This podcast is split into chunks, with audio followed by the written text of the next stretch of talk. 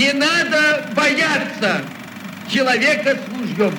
Эти слова приписывают Владимиру Ленину. Впервые они прозвучали в фильме 1938 года «Человек с ружьем». Но сегодня, 85 лет спустя, нам надо или не надо бояться вооруженного человека? Попробуем это понять, поговорив с охотником, военными и адвокатом школьного стрелка.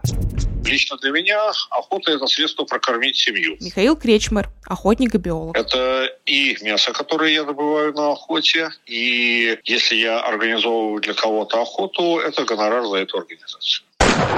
Оружие в руках – это способность распоряжаться чужой жизнью, а значит применять власть. Алексей Захаров, военный психолог. Никакой власти я не чувствовал, нет. Наоборот, чувствовал свою беспомощность. Игорь, военный.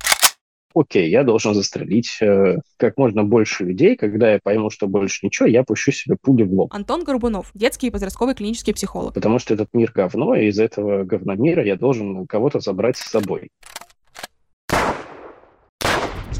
Я Ксения, и я никогда не держала в руках огнестрельного оружия.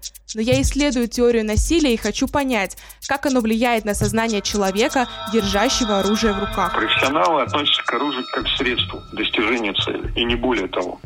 Но если честно, я так и не поняла, надо или не надо сегодня бояться человека с ружьем. А вы?